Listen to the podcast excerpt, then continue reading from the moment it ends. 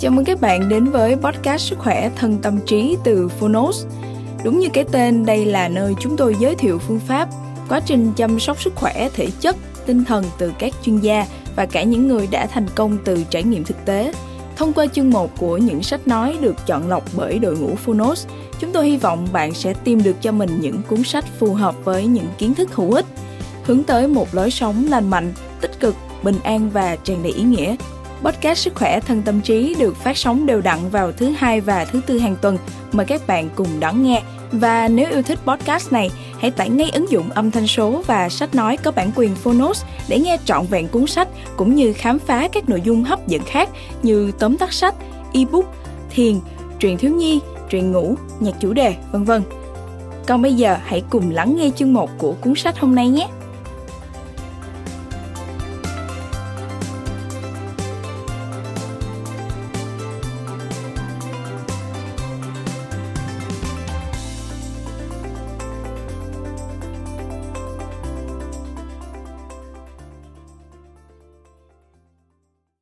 Bạn đang nghe từ Phonos.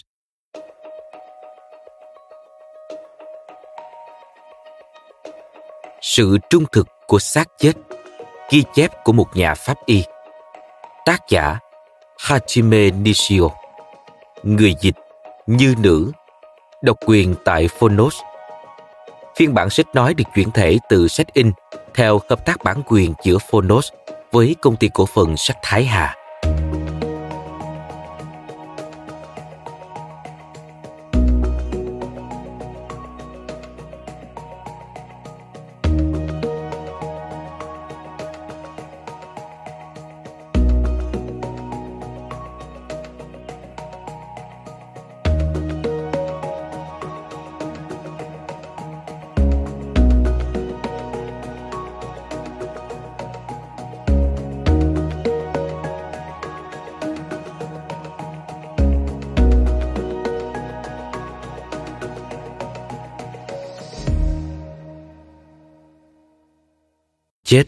Là phần bóng tối của sự sống, vốn vẫn quay lưng về phía chúng ta. Renamaria Rick. Mở đầu.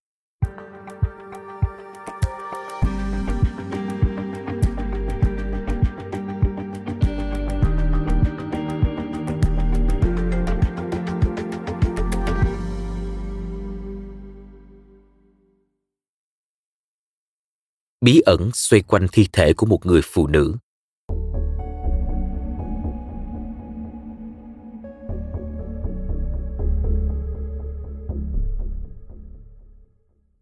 Khi nghe đến hai chữ pháp y, mọi người sẽ liên tưởng đến điều gì?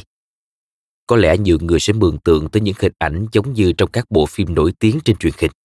Kể về những người chuyên giải phẫu thi thể của nạn nhân bị giết hại trong các vụ án và cùng với cảnh sát hình sự truy tìm chân tướng sự thật.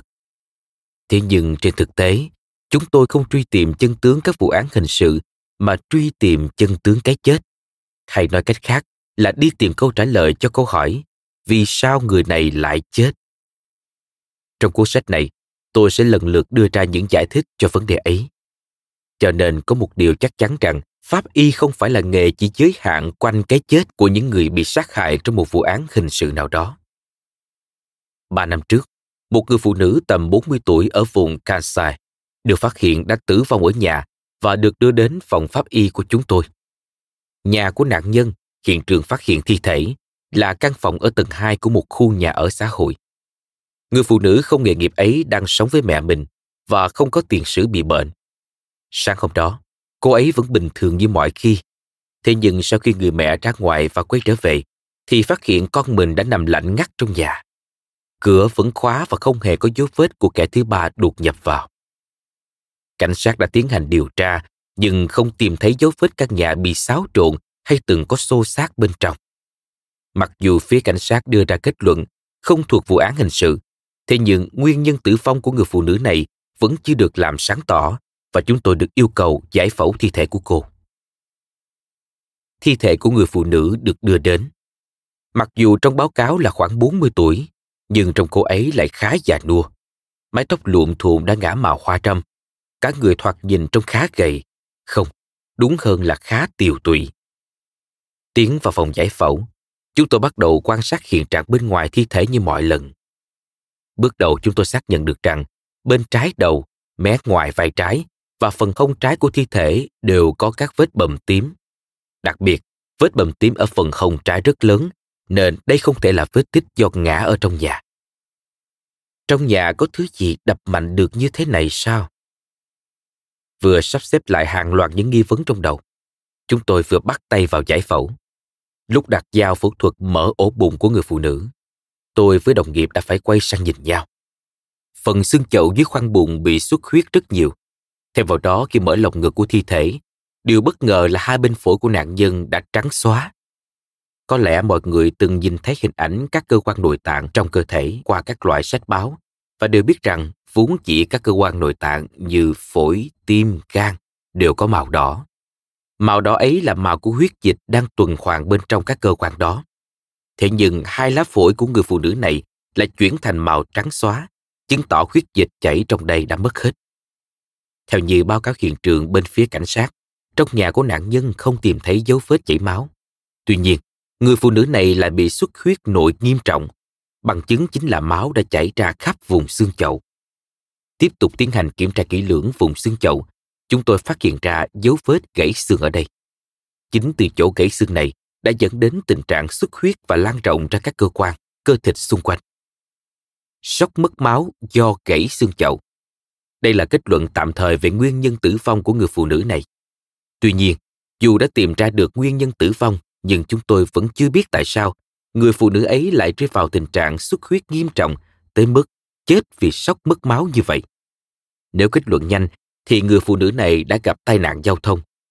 Mé ngoài đầu gối phải của người phụ nữ này có một vết bầm không rõ ràng.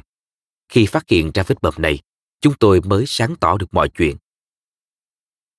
Trên thân thể người phụ nữ ấy, từ phần đầu, vai tới hông, đều có những vết bầm tím rất rõ ràng. Thế nhưng ban đầu chúng tôi vẫn chưa phát hiện được lý do vì sao tất cả đều nằm ở bên trái thân thể. Trong khi đó, bên phải thân thể của nạn nhân lại chỉ có một vết bầm không rõ ràng ở đầu gối. Đây chính là một chi tiết quan trọng. Có lẽ người phụ nữ này trong lúc đang đi bộ đã bị một chiếc xe đi ở phía bên phải đụng trúng. Vết bầm ở đầu gối phải của cô ấy là vết thương do phần cản trước ô tô va vào. Thời điểm người phụ nữ bị hất văng sang bên trái, nửa người bên trái của cô ấy đã đập mạnh xuống đường và dẫn đến gãy xương chậu. Sốc mất máu do gãy xương chậu xuất phát từ va chạm phần hông bên trái. Đây mới chính là nguyên nhân tử vong cuối cùng của người phụ nữ này. Thế nhưng dù đã sáng tỏ được như vậy, thì bí ẩn vẫn chưa hoàn toàn được giải đáp hết. Tại sao bị tai nạn giao thông mà người phụ nữ ấy lại tử vong ở nhà mình trên tầng 2 của khu nhà ở xã hội được? Sau khi nhận kết quả giải phẫu, phía cảnh sát tiếp tục điều tra và ngay lập tức, vụ tai nạn giao thông liên quan đến sự việc này đã được làm sáng tỏ. Đây không phải là một vụ gây tai nạn bỏ trốn, mà tài xế gây tai nạn đã nghiêm chỉnh tự trình báo với cảnh sát. Ngay sau khi xảy ra tai nạn, tài xế đã đưa người phụ nữ đến bệnh viện, thế nhưng bản thân người phụ nữ lại từ chối. Thay vào đó, cô ấy yêu cầu được đưa về nhà. Và thế là người tài xế kia đã đưa cô về tới tận khu nhà ở xã hội. Người tài xế sau đó đã ở dưới bãi đổ xe, nhìn theo người phụ nữ cho tới khi cô ấy lên đến tận phòng. Có vẻ như vì cơn đau do gãy xương chậu nên một mình người phụ nữ đi lại khá khó khăn. Thế nhưng tại sao cô ấy lại từ chối được đưa tới bệnh viện chứ? Nghe nói ngày hôm đó, sau khi người mẹ đi ra ngoài, cô ấy đã tới siêu thị gần nhà đi mua rượu và trên đường về nhà thì gặp tai nạn như đã nói. Thực tế, người phụ nữ đó là một người rất thích uống rượu nên đã bị người mẹ nghiêm khắc cấm cản. Chính vì vậy, rất có thể người phụ nữ lo sợ nếu tới bệnh viện thì cô sẽ bị lộ tẩy việc đi mua rượu. Trong trường hợp gãy xương chậu, tình trạng xuất huyết sẽ xảy ra từ từ. Và có lẽ thời điểm được đưa về đến nhà, người phụ nữ chắc hẳn vẫn còn tỉnh táo. Chỉ đến khi cơ thể liên tục bị xuất huyết thì ý thức của cô mới mất dần và cuối cùng là mất mạng. Sau này tôi được nghe kể lại rằng vì chứng nghiện rượu của mình mà vài năm trước cô đã ly hôn. Vậy là vì rượu mà cuộc đời của cô đã đổ vỡ những hai lần. Nhắc tới ngành pháp y, người ta thường cho rằng đó là một ngành chẳng có gì thú vị cả. Quả thực, trong công việc của các bác sĩ pháp y, Đôi khi chúng tôi phải đối diện với những thi thể trong tình trạng không được bình thường, ví dụ như người bị hại, tự sát hay chết trong cô độc. Chúng tôi không chữa trị bệnh tật như các bác sĩ lâm sàng, cũng không được bệnh nhân hay người nhà bệnh nhân cảm ơn. Ngay cả trong giới y học, chúng tôi cũng tự xác định bản thân là những người đứng trong bóng tối. Thế nhưng chính vì là những tồn tại trong bóng tối như vậy, nên chúng tôi mới nhìn được những điều mà người khác không thấy được. Hơn 20 năm nay, mỗi ngày, tôi đều lặng lẽ, nghiêm cẩn thực hiện các cuộc giải phẫu thi thể. Mỗi lần tôi lại được đối diện với những đau đớn khổ sở không nói nên lời của những con người đã và đang sống trên đất nước này. Và hiện tại thông qua cuốn sách này, tôi muốn truyền tải tới quý độc giả những gì khác biệt mà tôi đã được chứng kiến từ những thi thể ấy. Trong cuốn sách này, tôi sẽ kể những câu chuyện chân thực dựa trên trải nghiệm của chính bản thân.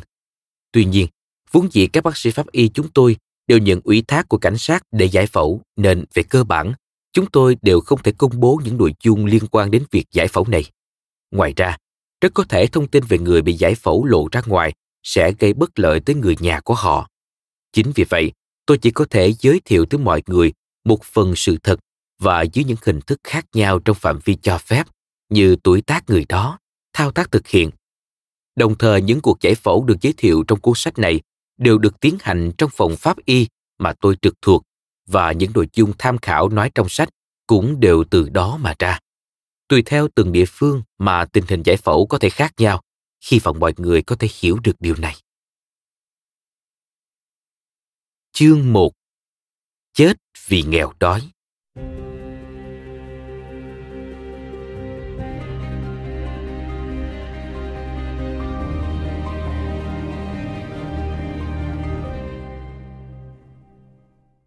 Kết cục của cái lạnh khó vượt qua.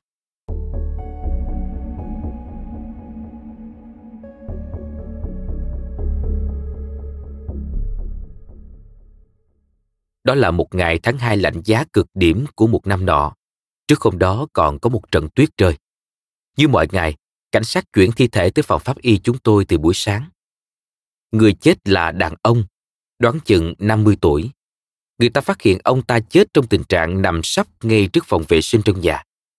Phía cảnh sát đã tiến hành điều tra, nhưng do không xác định được nguyên nhân tử vong nên đã nhờ chúng tôi giải phẫu. Thay xong trang phục làm việc, tôi mở cửa tiến vào phòng giải phẫu thì đã thấy người của bên cảnh sát và nhân viên kỹ thuật của phòng pháp y đang bắt đầu chuẩn bị. Phòng giải phẫu không có cửa sổ, bốn bức tường đều ốp gạch men trắng toát. Bàn giải phẫu làm bằng kim loại láng bóng không một chút hoen sỉ, phản xạ chút ánh sáng trầm ở giữa căn phòng. Thi thể của người đàn ông đặt trên đó. Trước mặt tôi khi ấy là một cái xác không còn mạch đập. Với tôi, đó chính là khung cảnh ngày thường mà tôi vẫn nhìn thấy gần như suốt 20 năm qua. Trước tiên, khi mở cửa bước vào phòng, tôi sẽ từ xa quan sát thi thể trên bàn giải phẫu. Ở vị trí này nhìn vào cũng đã xác định được các vấn đề như thi thể có bộ phận nào chịu tổn thương không, tình trạng ứ máu trên mặt ra sao. Bởi một khi đã bắt đầu đi vào giải phẫu, tôi chỉ tập trung vào một bộ phận của thi thể ngay trước mắt mình, vậy nên rất dễ có nguy cơ phá hỏng các ấn tượng tổng thể ban đầu hay bỏ sót chi tiết hoặc gây ra các hiểu nhầm nào đó. Sau khi nhìn tổng quát một lượt, tôi mới chuyển từ quan sát cẩn thận bề mặt bên ngoài thi thể sang giải phẫu chi tiết.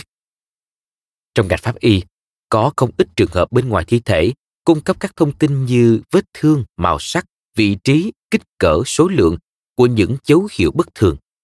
Những thông tin ấy sẽ trở thành gợi ý quan trọng để xác định nguyên nhân tử vong cuối cùng. Nếu có vết thương do dao kiếm gây ra, thì độ khớp giữa kích cỡ miệng và độ sâu của vết thương với hung khí đó đôi khi còn là yếu tố quyết định để truy bắt hung thủ. Ngày hôm đó, sau khi tiến vào phòng giải phẫu, tôi cũng ngay lập tức lưu giữ lại những dấu hiệu bên ngoài thi thể.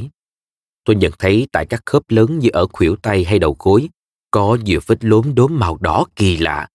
Vừa thấy thế, trong đầu tôi đã hiện lên hai chữ chết cống. Thế nhưng lúc này tôi vẫn chưa thể đưa ra chẩn đoán được. Sau khi kiểm tra một lượt tình trạng bên ngoài thi thể, tôi cầm dao mổ lên và tiến hành giải phẫu. Tôi cẩn thận cắt mở tổ chức dưới da, kết cấu bên dưới lớp chân bì Kết cấu này được cấu tạo chủ yếu từ các mô mỡ, có mạch máu và dây thần kinh chạy qua và lần lượt đi vào nội tạng theo trình tự đã định để kiểm tra các cơ quan như não, phổi, tim, dạ dày, gan, đường ruột. Trong trường hợp của người đàn ông này, điểm bất thường bên trong cơ thể chính là màu sắc khác nhau rõ rệt của máu chảy ra từ hai bên tim. Máu ở phía bên trái có màu đỏ tươi rõ ràng hơn. Đây cũng là đặc trưng rõ rệt nhất có thể nhìn thấy ở các thi thể chết cống. Có một vấn đề hơi liên quan tới chuyên môn một chút. Máu có màu đỏ sở chỉ do một chất protein tên là hemoglobin có trong hồng cầu kết hợp với oxy tạo thành. Càng kết hợp được với nhiều oxy thì máu càng có màu đỏ tươi, càng ít oxy thì máu càng thiên về màu đỏ đen. Oxy trong không khí theo đường hô hấp được đưa vào phổi. Từ đây oxy được kết hợp với hemoglobin trong máu và đi vào bên trái của tim, tâm nhĩ trái.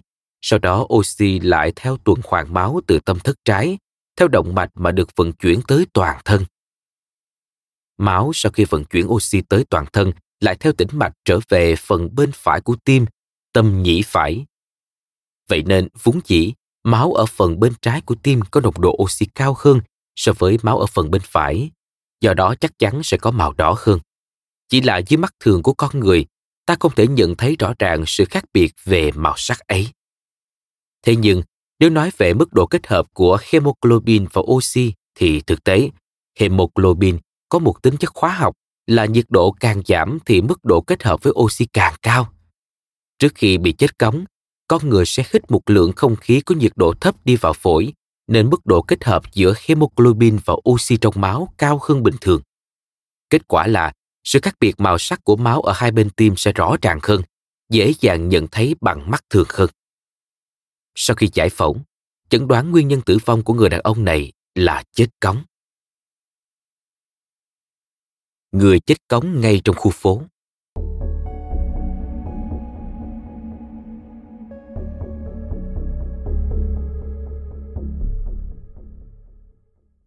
Thông thường nói đến chết cống là người ta sẽ nghĩ ngay đến hình ảnh những người bị vùi mình trong núi tuyết.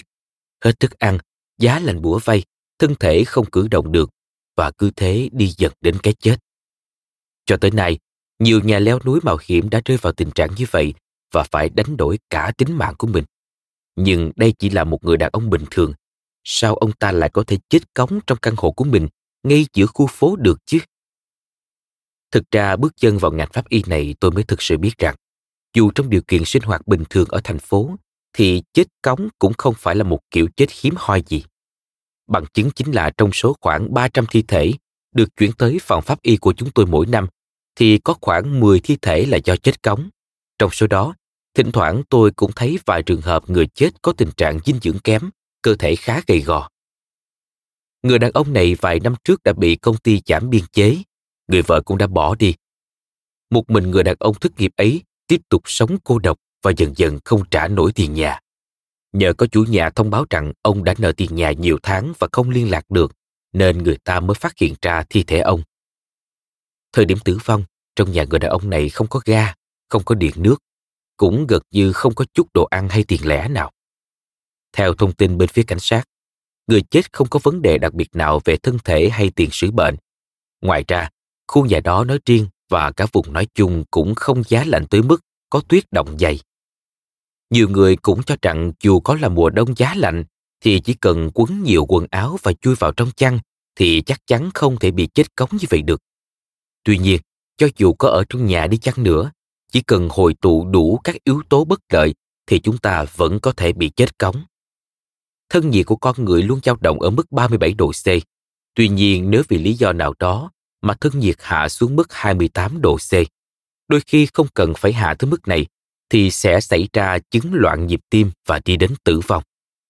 Trường hợp nhiệt độ môi trường xung quanh thấp hơn thân nhiệt, cơ thể sẽ phải tiêu tốn năng lượng để sinh nhiệt, duy trì nhiệt độ cần thiết nhằm đảm bảo sự sống. Tuy nhiên nếu cơ thể không được hấp thụ đầy đủ các chất dinh dưỡng để bổ sung năng lượng thì quá trình sinh nhiệt sẽ không được đảm bảo, lượng nhiệt tản ra không đủ. Do đó, nhiệt độ cơ thể nhanh chóng giảm xuống. Trong thực tế, dạ dày và đường ruột của người đàn ông ấy là trống rỗng tới mức sạch sẽ. Ta có thể suy đoán được rằng có lẽ ông ta đã không được ăn uống đầy đủ trong một thời gian dài. bản thân tôi đã được chứng kiến khá nhiều cái chết nghèo đói, giống như trường hợp người đàn ông ấy.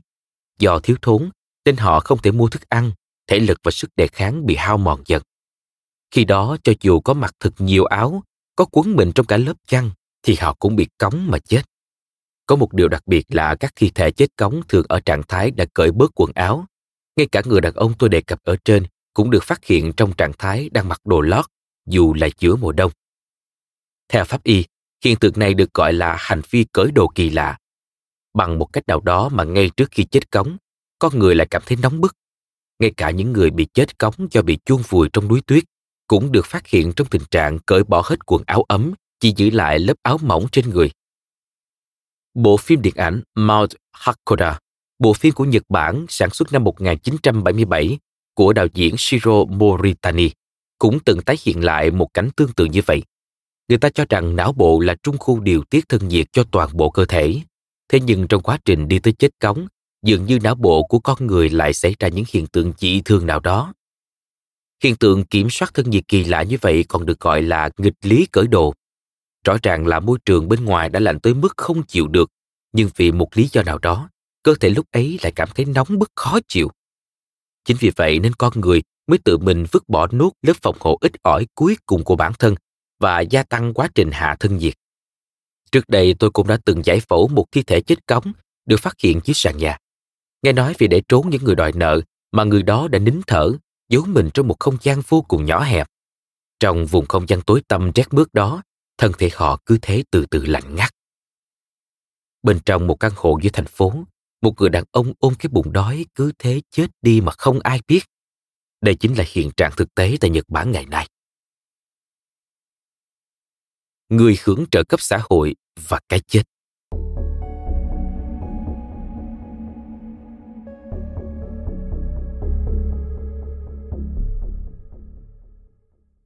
Ở Nhật Bản hiện nay, bất cứ ai cũng có thể cảm nhận một cách chân thực sự đảo lộn của cuộc sống chỉ vì một vài biến cố như cơ thể suy yếu hay cắt giảm biên chế.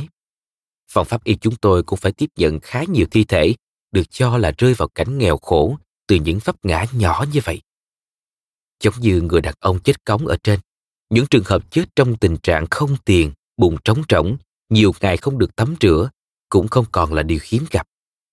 Trong vài năm trở lại đây, khi ghi chép tình trạng của các thi thể được chuyển đến, tôi lại nhận ra một vấn đề khá nhức nhối rằng ngày càng có nhiều trường hợp khi sinh thời sống hoàn toàn nhờ vào trợ cấp xã hội. Theo điều tra đối tượng hưởng trợ cấp xã hội do Bộ Y tế Lao động và Phúc lợi công bố tháng 4 năm 2016, tỷ lệ hưởng trợ cấp xã hội ở Nhật là 1,71%, bao gồm cả những người đã dừng trợ cấp. Tức là Nhật Bản đang trong tình trạng cứ 100 người thì có gần 2 người hưởng trợ cấp xã hội. Phòng pháp y trường đại học Y Hyogo, nơi tôi công tác, nằm ở thành phố Amagasaki, tỉnh Hyogo. Tỷ lệ nhận trợ cấp xã hội ở đây cao gấp 2 lần trung bình cả nước. Nhìn vào tỷ lệ nhận trợ cấp xã hội ở các thành phố lớn, có dân số hơn 200.000 người, do đơn vị hỗ trợ người nghèo tự lập cuộc sống công bố trong tư liệu hội kiến thị trưởng định kỳ tháng 8 năm 2015 sẽ thấy tỷ lệ nhận trợ cấp xã hội ở thành phố Amagasaki là 4,07%, chỉ đứng sau thành phố Hakodate với 4,64% và thành phố Higashi Osaka với 4,09%, tính đến thời điểm tháng 4 năm 2015. Tức là ở đây, cứ 100 người sẽ có khoảng 4 người đang nhận trợ cấp xã hội. Ở phòng pháp y chúng tôi, từ tháng 1 đến tháng 8 năm 2016, tổng cộng đã tiến hành giải phẫu cho 117 trường hợp, trong đó có 25 trường hợp vốn là người nhận trợ cấp xã hội, chiếm khoảng 21,4% tổng số các ca giải phẫu số liệu chưa công bố hoặc đang được tiến hành điều tra. Hay nói cách khác, trong năm người chúng tôi tiến hành giải phẫu, có một người nhận trợ cấp xã hội khi còn sống. Phải nói thêm rằng tổng con số tôi đưa ra bao gồm cả những người không rõ xuất thân, không nắm bắt được các tình trạng như có nhận trợ cấp hay không, nên tỷ lệ thực tế có khả năng còn cao hơn nữa. Ít nhất theo điều tra giới hạn trong phòng pháp y chúng tôi, nếu tỷ lệ người nhận trợ cấp xã hội trên cả nước là 1,71%, thì tỷ lệ này trong số các thi thể đã được chúng tôi giải phẫu lại lên tới hơn 20%. Tình trạng số người chết vì nghèo đói chiếm một tỷ lệ quá cao như vậy, phải chăng là điều không bình thường? Nói thật thì bản thân tôi cũng không ý thức gì về mối liên quan giữa các thi thể mình giải phẫu với vấn đề trợ cấp xã hội tới vậy. Mỗi ngày, người ta lại chuyển tới cho chúng tôi đủ loại thi thể với vô vàn trạng thái khác nhau, từ tuổi tác, giới tính cho tới tình trạng sinh hoạt lúc còn sống. Một trong những vai trò lớn nhất của giải phẫu pháp y là tìm ra nguyên nhân tử vong của các thi thể và chúng tôi cũng không ý thức đến những vấn đề xã hội của các nạn nhân khi còn sống. Chỉ là nếu suy nghĩ kỹ càng thì mỗi ngày chúng tôi đều đứng trước bàn giải phẫu và đối diện với những con người không được đón nhận một cái chết thanh thản, không được trút hơi thở cuối cùng trong sự tiễn đưa của gia đình. Nói theo chuyên môn thì những thi thể ấy được đưa tới phòng pháp y trên danh nghĩa là những thi thể đã đón nhận sự tử vong bất thường hay một cái chết không thể khẳng định rõ ràng là chết bệnh. Một điều nực cười nữa là vấn đề dị trạng, tức là trạng thái bất thường, lại là điều hết sức bình thường trong giới pháp y. Vậy nên cho tới thời gian gần đây, tôi mới bắt đầu nghĩ rằng phải chăng chúng tôi vẫn luôn qua loa với nhiều vấn đề, đôi khi là các vấn đề kinh tế mà họ đang vướng phải. Ngoài ra trong số những trường hợp nhận trợ cấp xã hội có tới 84%, cứ 25 người lại có 21 người từng sống độc thân. Nhiều trường hợp do suốt thời gian dài không liên lạc được khiến người phụ trách hay chính quyền địa phương đến tìm và phát hiện họ đã chết ở nhà riêng. Từ trước tới nay, một bộ phận quần chúng vẫn luôn mạnh mẽ phê phán những người nhận trợ cấp xã hội là lười lao động, sống ăn chơi. Thế nhưng dưới góc độ quan sát trên bàn giải phẫu, chúng tôi lại thấy mọi chuyện dường như không phải như vậy. Chắc chắn trong xã hội này vẫn còn những con người đói khát tới mức chết trong cô độc và không thể cầu cứu bất cứ ai.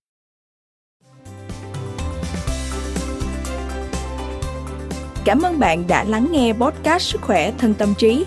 Podcast này được sản xuất bởi Phonos, ứng dụng âm thanh số và sách nói có bản quyền dành cho người Việt. Hẹn gặp lại ở những tập tiếp theo.